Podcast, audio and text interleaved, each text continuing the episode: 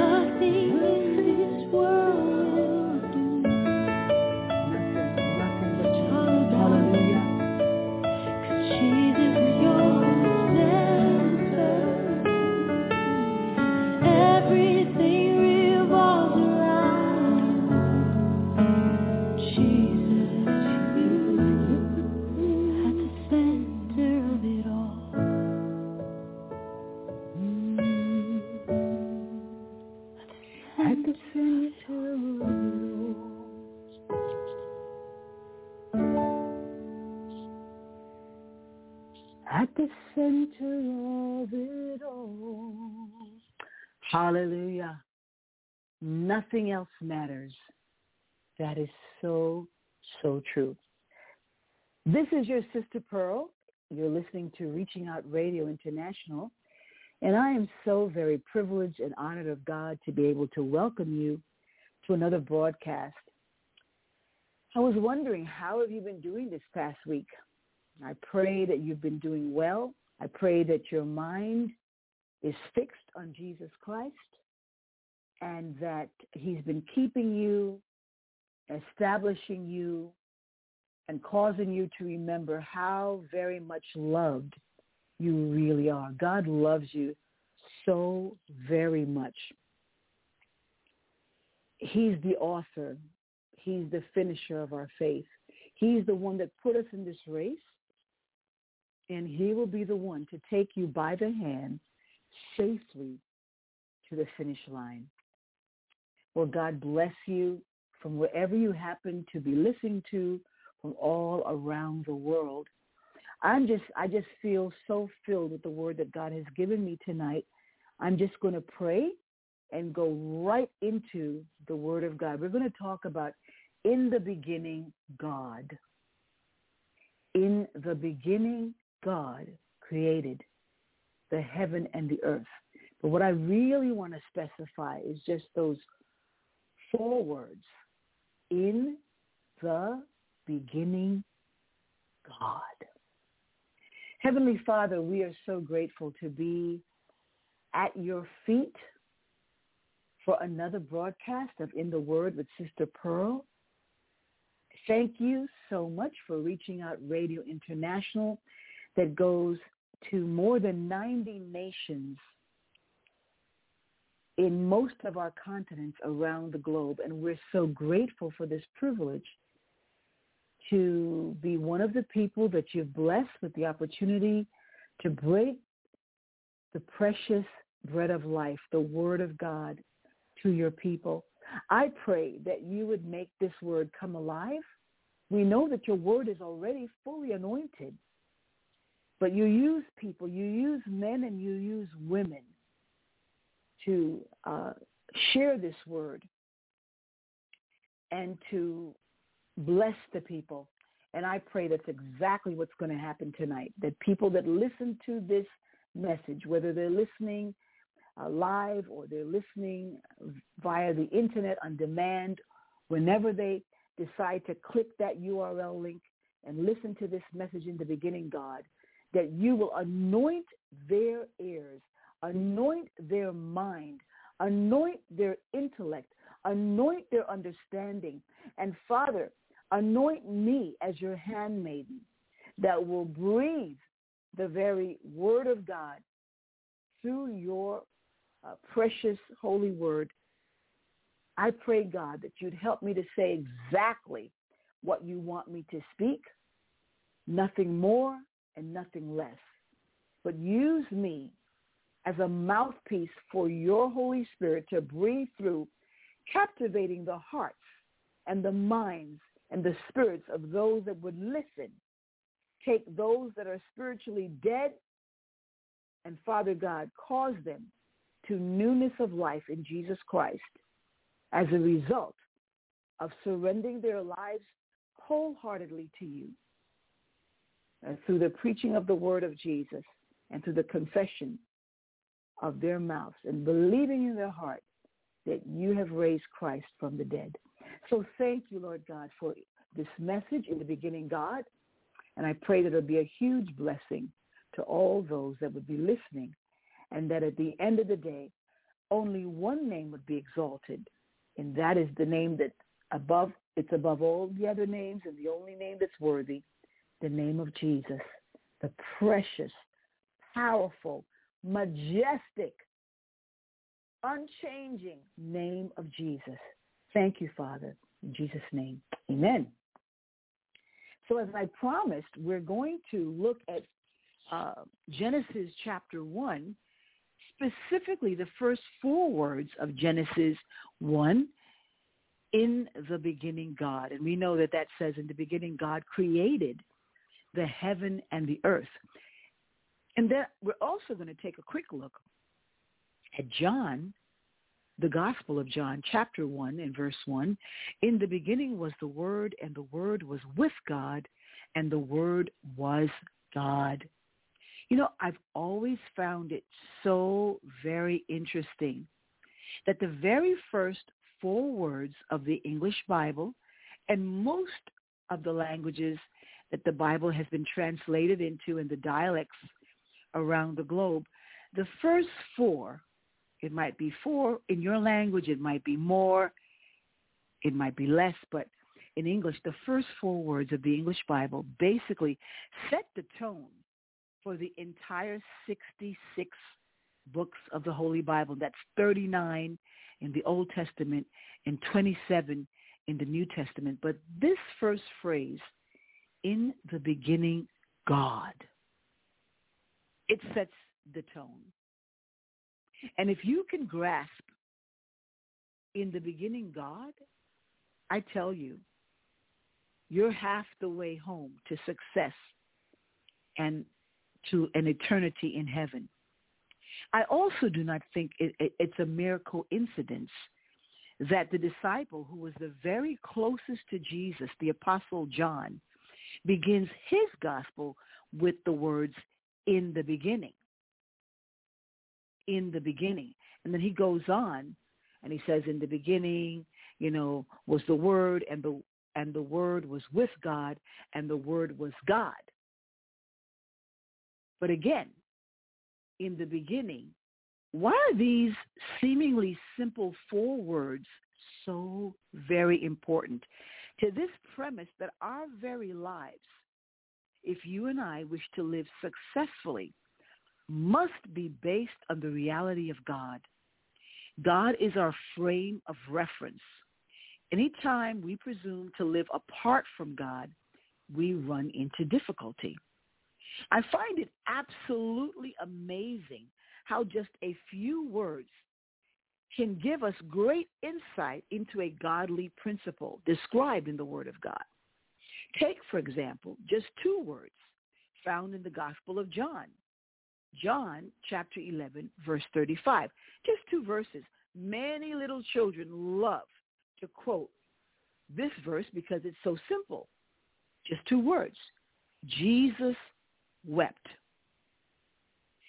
Now, it is hard for us, being mere mortal human beings, to imagine that Jesus, this same Jesus, God who left the splendor of glory and wrapped himself in human flesh, born of the Holy Spirit and born to a young Jewish virgin teen named Mary, is the very same one described in John chapter 1, verses 1 through 4. And let me read it to you.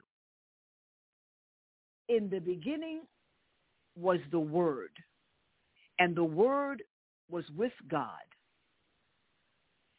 Now the same was in the beginning with God.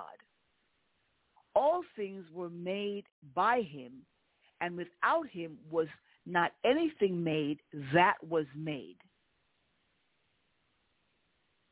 In him was life, and the life was the light of men.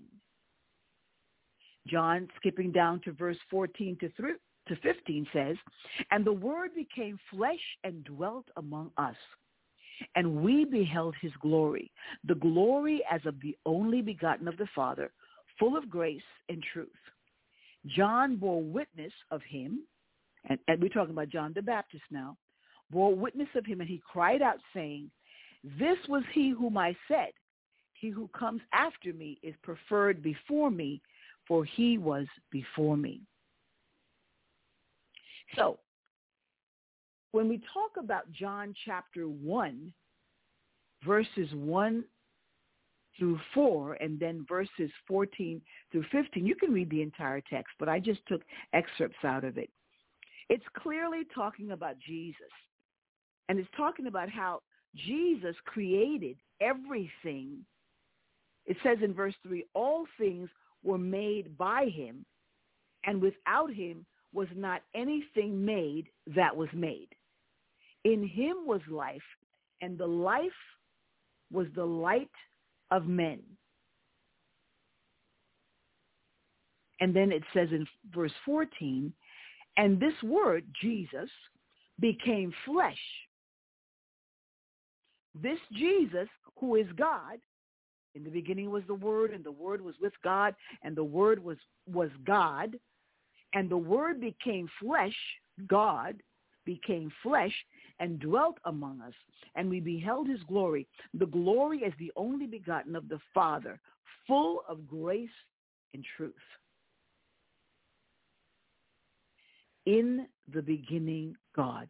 So I'm teaching you a principle that sometimes we can just look at a few words and get so much. I'm going to explain more as, as the Holy Spirit of God enables and helps me to. But I, I want us to get that understanding that sometimes we can just get a good understanding just by a few words, like in the beginning, God. And let's go back to that, that little verse that I told you that children love, love, love to repeat because it's so simple. From John chapter 11, verse 35, Jesus wept. You and I can get a lot from only these two words.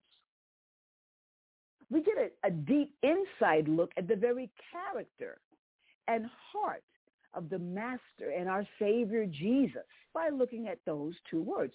Jesus wept. This great God, the only true and living God, the one who created the universe, like I just read in John chapter 1, the Gospel of John chapter 1, this great God, the one who created the universe and all natural things therein, he's a God who is full of compassion and tender mercies. Or else, why would Jesus have wept? Now, John chapter 11 talks about when Lazarus, one of the friends of Jesus, not one of his disciples, but just a natural friend of the Lord's, he died.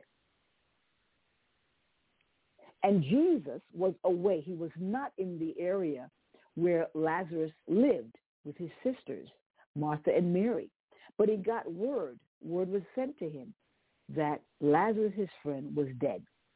And so I think after quite a few days, Jesus returned to the, the town where Lazarus was. By this time, he was already uh, buried. He was already in the tomb and, and, and Lazarus' sister was explaining to him. And as he was approaching the tomb, he didn't reach there yet, but coming closer, the Bible says that he wept. This gives us insight into the kind of God that Jesus is. And remember, he's the only true and living God, the creator of the universe. He wept at the news of his friend Lazarus being dead and laid in the tomb this is a, a God of compassion. This is a God that's in touch with the feelings of our infirmities, as the Bible tells us in Hebrews. This is a God who also wept when he was on his way to Jerusalem. He wept over the condition of Jerusalem. The Jewish people had the Savior of the world right in their midst, right among them. He walked talked, he lived among them, yet they did not recognize that God was with them. I, am taking this from Luke chapter 19, and you can get it in verse 41, how Jesus cried, he wept over Jerusalem. Our God is, is very different from all of the cruel and fake gods. I say that with a small g the fake gods of this world. Those gods were made by mere human hands. They can neither talk, they, they cannot see, they do not have the ability to think, they cannot eat, they cannot do anything for themselves, far less for any human being or living creature. They can't do anything for animals. They can't do anything for anything that breathes. Then some people make other people and even some animals, trees, mountains, etc., to be their gods. However, the only genuine God is God, our creator God, the God of heaven and earth, the one who has made us out of the dust and breathe life into us. This God, the true and living God, compassion and mercy. The Bible tells us in Psalm 103, verses 3 to 5, he who forgives all your iniquities and heals all your diseases. This is the kind of God that I serve. He's the only one who can forgive me of my sin and who can change my character. I cannot change my own character. I cannot change my sinful being, but God has the ability to do that. And he heals all of our diseases. He redeems your life from the pit. Sometimes you and I might not be living in a physical pit like Joseph in the Bible of old had been thrown into a physical, literal pit to be sold by his own brothers. Can you imagine that?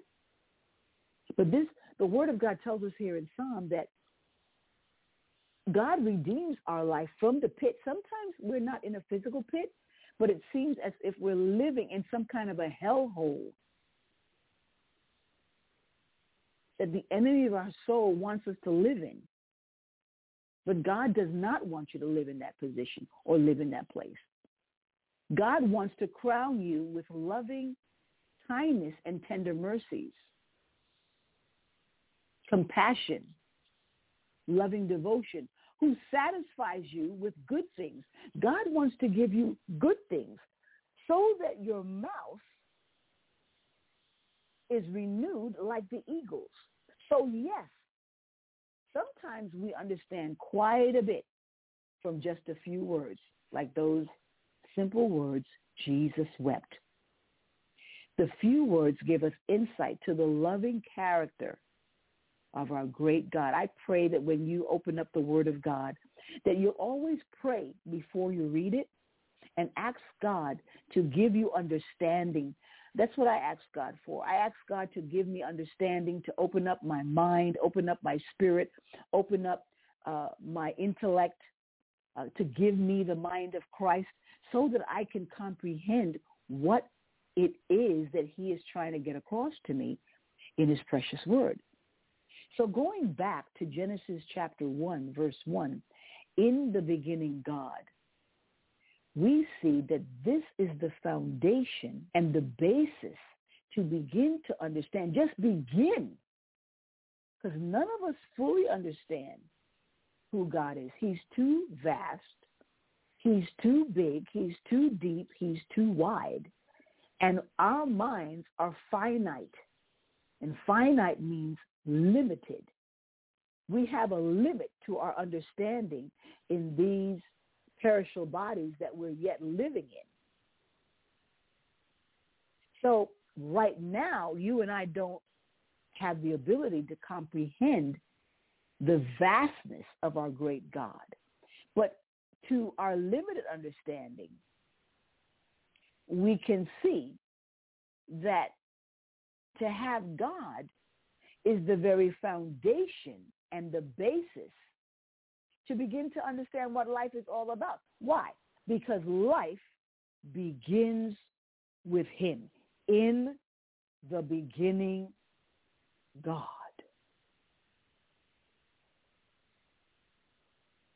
Do you understand what your sister Pearl is driving at? We don't understand life. We don't understand our purpose. We don't understand why we're here. We don't understand what the will of God for our life is if we don't first begin with God. If we don't do, as I often say, and you've heard me say it time and time again, if we don't have God front and center, we are lost. And the reason that a lot of people in our world today, it doesn't matter whether you're living in North America, South America, Europe, Asia, Africa, Oceania, Antarctica, wherever you're living, you have to have God as your foundation in the beginning God. You cannot really think, and if you think it, then you're, you're sadly mistaken. You cannot really believe that you can live life the way that God intended for you to live it outside of him. It does not work. It just is not plausible. It just is not doable. And this is why the majority of people, and so many, many people today, whether they have a lot of money, whether they don't have money, um, they're confused. Older people are confused. Younger people are confused. And then these older people and, and, and the younger adults, now they're trying to confuse the little children. But the Bible tells us in 1 Corinthians chapter 14 verse 33, for God is not a God of confusion. Rather, he's a God of peace. It literally says, but God is not a God of confusion, but of peace. The reason why so many and, and, and some people are now questioning even their gender or even attempting to teach innocent young children to question their gender is that they have either forgotten that life starts with God who created us or they're just plain rebelling against God and are trying to do everything that opposes his will and intent for mankind. This is primarily because people who do such things do not understand at all how good and how great God truly is. Any good intention that you or I have in our minds, may I just tell you the truth? You didn't get that from yourself, or you didn't get that on your own. You got that from your creator God, who made us after his own image and likeness. He, not us, is the one who wants us to have a life filled with peace, love, and joy. Yeah, we want to have that, but let me tell you, that original idea did not come from you. It did not come from me. I didn't just wake up as a baby and say, I want peace, I want love, I want joy. I wouldn't have even known what I wanted at that stage. It is God who put that design and desire inside of us. So I want to repeat what I just wrote.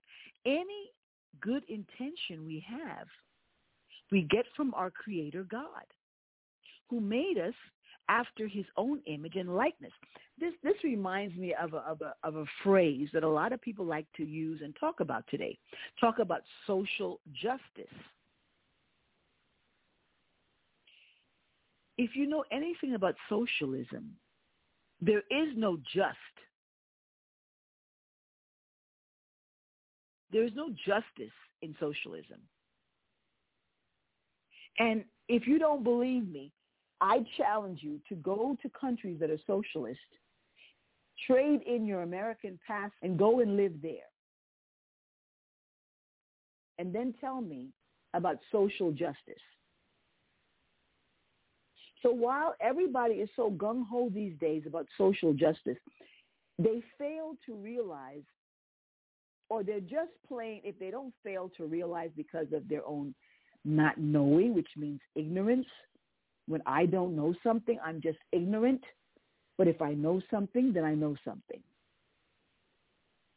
But it's either through ignorance that they're talking about social justice or it's just plain rebellion because we don't even have the concept of what justice is without the Bible, without the Word of God. The beginning God.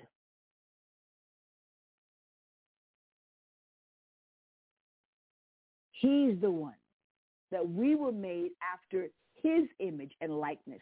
He's not made after our image and our likeness. And I think that's another huge problem with the world today. They're trying to come up and make and create a fake God that they have designed after their own image and after their own likeness. But let me just say today very clearly, that's not God. That's not the true and the living God. We know the true and the living God as he's revealed in his holy word, the Bible.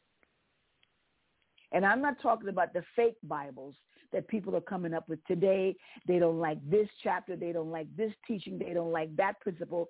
So they, you know, rewrite it, rearrange it. Um, where it says that sodomy is a sin.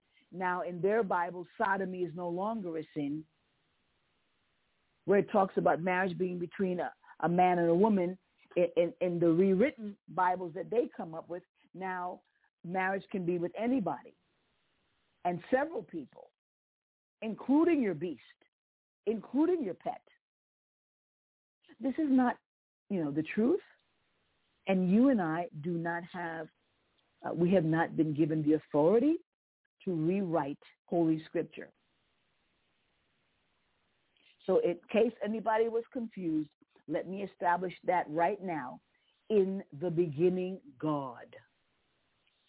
Not you, not me, not my husband, not your wife, not, you know, your children, not your grandparents, not your aunt, not your uncle, not your cousin, not your teacher, your professor, your your king, your queen, your president, your prime minister, your neighbor, your coworker, no. They did not set the world in order. In the beginning, God. So what are you saying, Sister Pearl? I'm saying that because in the beginning, God created the heaven and the earth. He is the one that we base our lives on. He is the only worthy one to base our life. And look what he says so that you can understand his character and his desire for you and for me.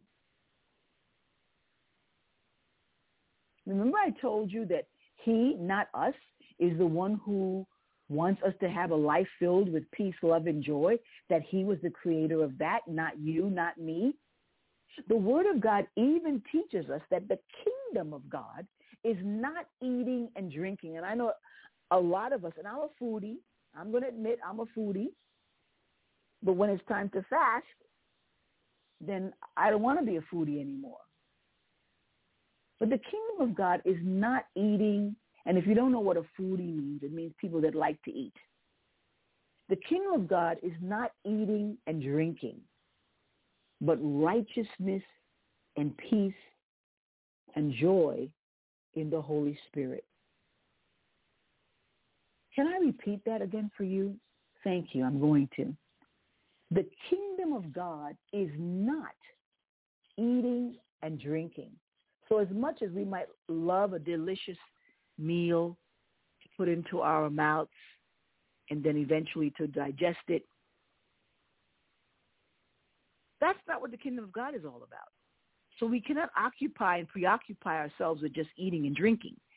But the kingdom of God is righteousness, being in a right standing relationship with our Heavenly Father, and peace and joy God wants us to experience peace in our lives. Hallelujah. And joy in the Holy Spirit, in him. Anything contrary to that is not from God or of God. That's found in Romans chapter 14 and verse 17.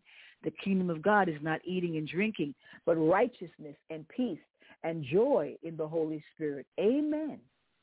God even tells us clearly exactly what his will for our lives are in Jeremiah chapter 29, verse 11. For I know the plans that I have for you, declares the Lord. plans for prosperity and not for disaster, to give you a future and a hope. So why am I explaining what God's desire for you and for me is?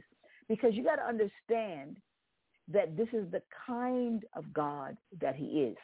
Some of you listening to me, not only in this nation, but in other nations, you know, you were taught that God is a cruel, hard master, always looking to see when you do something bad or when you do something that's outside of his will and he is looking to destroy you and to cast you, you know, away from him immediately.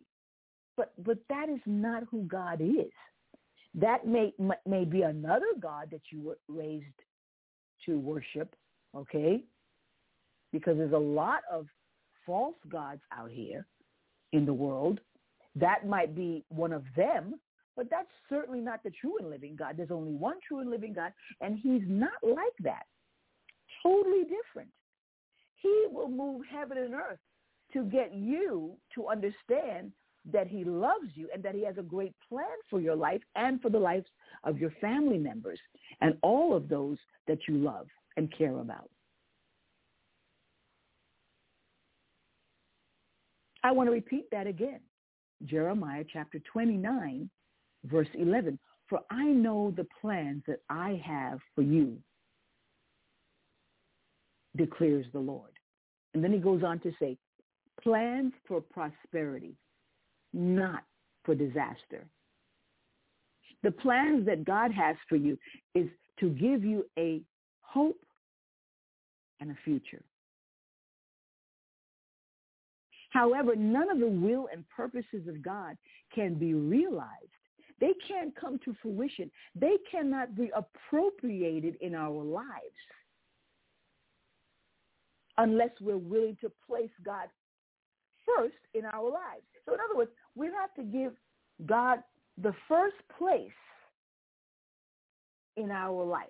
We have to get off of the throne of our own lives and allow God to go on that throne, to sit on that throne, to rule, to reign, to be the boss, to be the master, to be the one leading, to be the one guiding. Too often our last consideration is God we we come up with our own plans. We we do whatever we, we feel we would like to do with no consideration for God whatsoever. And then we have the audacity to blame God when things do not go correctly.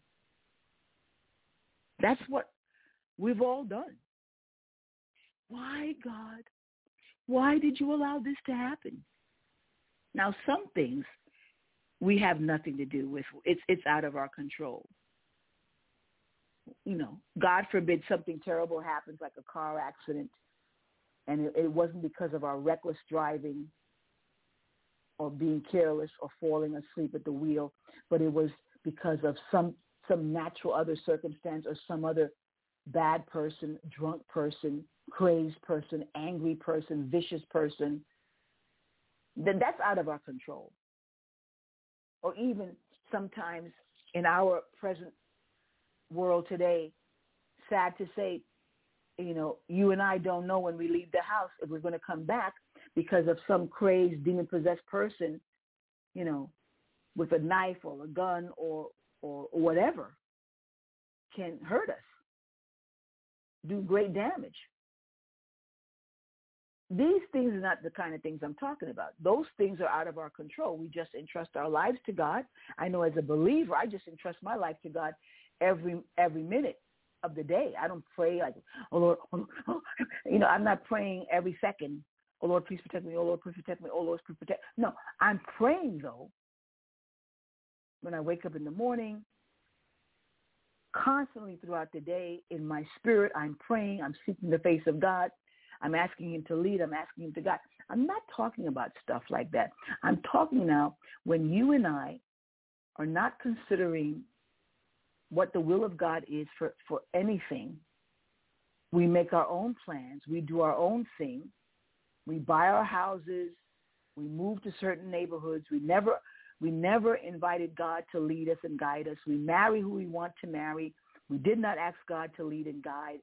Uh, we, we, we, we go to the job. We take a job that we did not ask God if he wanted us to take that job. And then things go awry. We get in a relationship with some individual that God did not lead us to do that. We, and then we find ourselves in trouble. I'm talking about those kind of things when it was us. We were the ones that we went according to our will.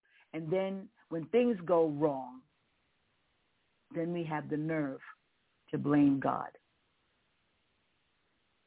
No wonder the writer of Proverbs, who was probably King Solomon, most likely it was him. Proverbs chapter 3, verse 5 to 6 instructs us to trust in the Lord with all of your heart. Do not lean on your own understanding. In all your ways, acknowledge him, and he will make your path straight. Or in the King James Version, or he will, and he will direct your path. In the beginning, God. And who are we talking about? Who is it that I'm asking and encouraging you and admonishing you to put first? I'm talking about God, the one that puts breath in your body, and that's why you're alive right now. And if he withholds his breath from you, you cease to exist. This is God who I'm talking about. In the beginning, God. I'm talking about when you look up and if you're fortunate enough to see a clear sky at night, to see the blackened sky with the myriad of beautiful white shining stars, that is the God that created that. And this is the God that we're talking about in Genesis 1 and John chapter 1. In the beginning, God. And this is the God that I'm encouraging you to always remember, do not launch out on any venture, on any project, on any plan, on anything in your life. Do not even dare to begin anything like that unless you have acknowledged God first, unless you have humbled yourself and sought God and ask him. You know, something as simple, even many people told me when my uh, daughter was a little baby and then she grew to be a toddler, oh, Sister Pearl, you should put your daughter in modeling because then you can save up money for her her college and and you will be able to have money for your expenses as you're taking care of her and it'll be such a blessing. But when I asked the Lord what was his idea on that, I didn't get a green light from him whatsoever. What I got, how he, what I was sensing he was telling me is, Pearl, I don't want you to put her in modeling. I don't want her to be exposed to that. And you live in one of the the, the, the, the fashion cities of the entire world. I live in New York City where, you know, modeling looks nice, you know, but there's a whole lifestyle, and the Lord was showing me this, that comes along with the modeling and maybe she would not have been approached with anything evil. Maybe yes, maybe no. I don't know as a child because some children are approached early on. But for her to be exposed to that kind of a lifestyle is something that the Lord led me not to do. Instead, to cover her, to protect her, to guide her, for me to be the one to speak into her life and to model, for her to model my life as a woman of God. So in the beginning, God.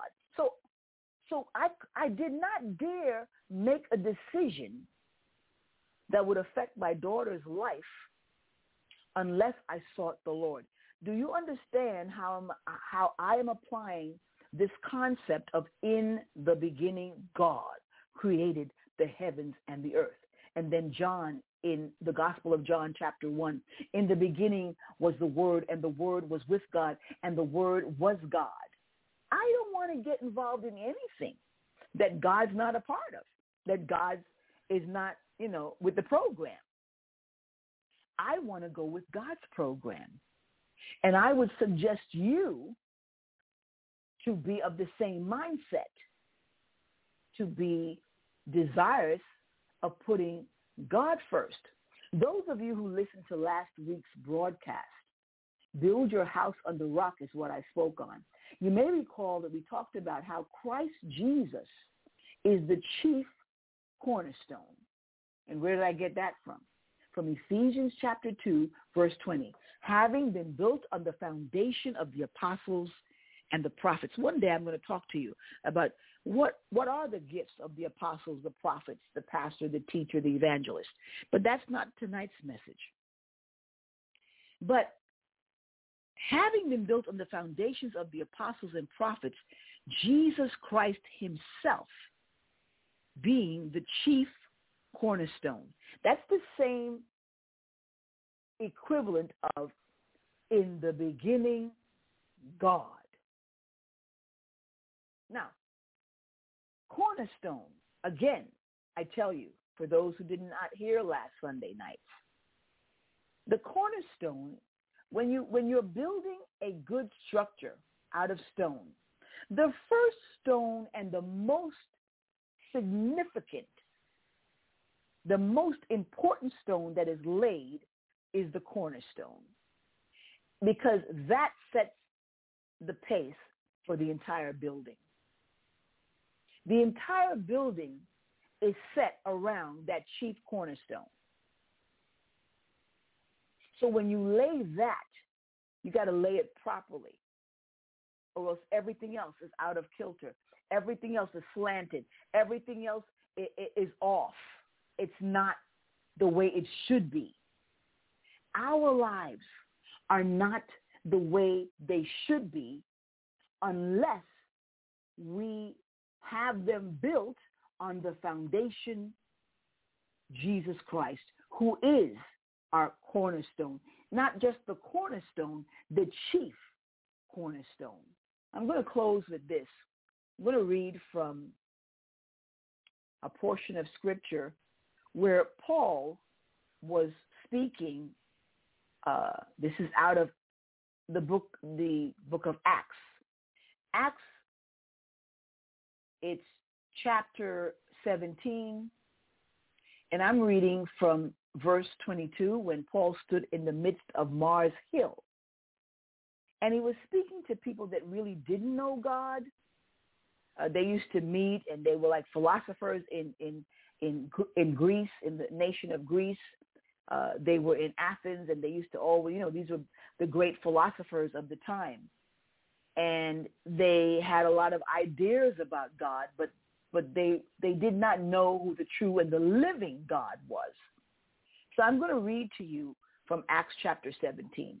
Stood in the midst of Arap, uh, Areopagus and said, Men of Athens, I perceive that in all things you are very religious. For as I was passing through and considering the objects of your worship, I even found an altar with this inscription, To the unknown God. Therefore, the one whom you worship without knowing him I proclaim to you. God who made the world and everything in it, since he is Lord of heaven and earth, does not dwell in temples made with hands, nor is he worshipped with men's hands, as though he needed anything, since he gives to all life, breath, and all things. And he has made from one blood every nation of men to dwell on the face of the earth and has determined their pre-appointed times and the boundaries of their dwelling, so that they should seek the Lord in the hope that they might grope for him and find him, though he is not far from each one of us. For in him we live and move and have our being. Also, some of your own poets have said, for we are also his offspring. Therefore, since we are the offspring of God, we ought not to think that the divine nature is like gold or silver or stone, something shaped by art and the man's and man's devising. Truly, these times of ignorance God overlooked. But now he commands all men everywhere to repent because he has appointed a day on which he will judge the world in righteousness by the man whom he has ordained. Talking about the man Christ Jesus. And he has given assurance to this to all by raising him from the dead. I want to go back to that verse 28 in Acts 17. For in him we live and move and have our being. 28, part A, the first part of that verse. For in him we live and move and have our being. The beginning God. You and I, friends, sisters, brothers, even if you're not yet in the household of faith, men, women, if you want to live a life the way that God intended for you to live, then you have to put God at the beginning. In the beginning, God. Make sure that he's your chief cornerstone. Make sure that he is the one that you consult, that you seek, that you bow down to, that you worship, that you adore, that you honor, that you give the preeminence, meaning the first place, the highest place. Don't consider him later. You know, do your own thing, and then when you get into difficulty, then call on God. That's backwards. That's not the way we conduct business. That's not the, the way God wants us to live our lives. You don't wait till after you get into trouble and then call on God. The better way and the way that he wants you to do it and the only way that really works is for you to acknowledge him first. In the beginning, God. God that took on human flesh and dwelt among us wants to dwell in you by the power of his Holy Spirit. He's no longer living on earth, but he has sent his Holy Spirit to come and abide and live and reside and dwell in us. So won't you pray with me? If you don't know the Lord, cry out to God. He hears you. Ask him to forgive you of your sins. Tell him you're sorry for all the things that you've done that you knew were in opposition to his will. And even what you didn't know, but you know now by the Holy Spirit that it was wrong. Ask him to forgive you. We've all sinned. I've sinned. You've sinned. The only one who has not sinned is Jesus because he's the only perfect one. Every other man, every other woman has sinned. God to forgive you. Invite him to come by his Holy Spirit and live inside of your life and to lead you and guide you. But remember, put God first in all things.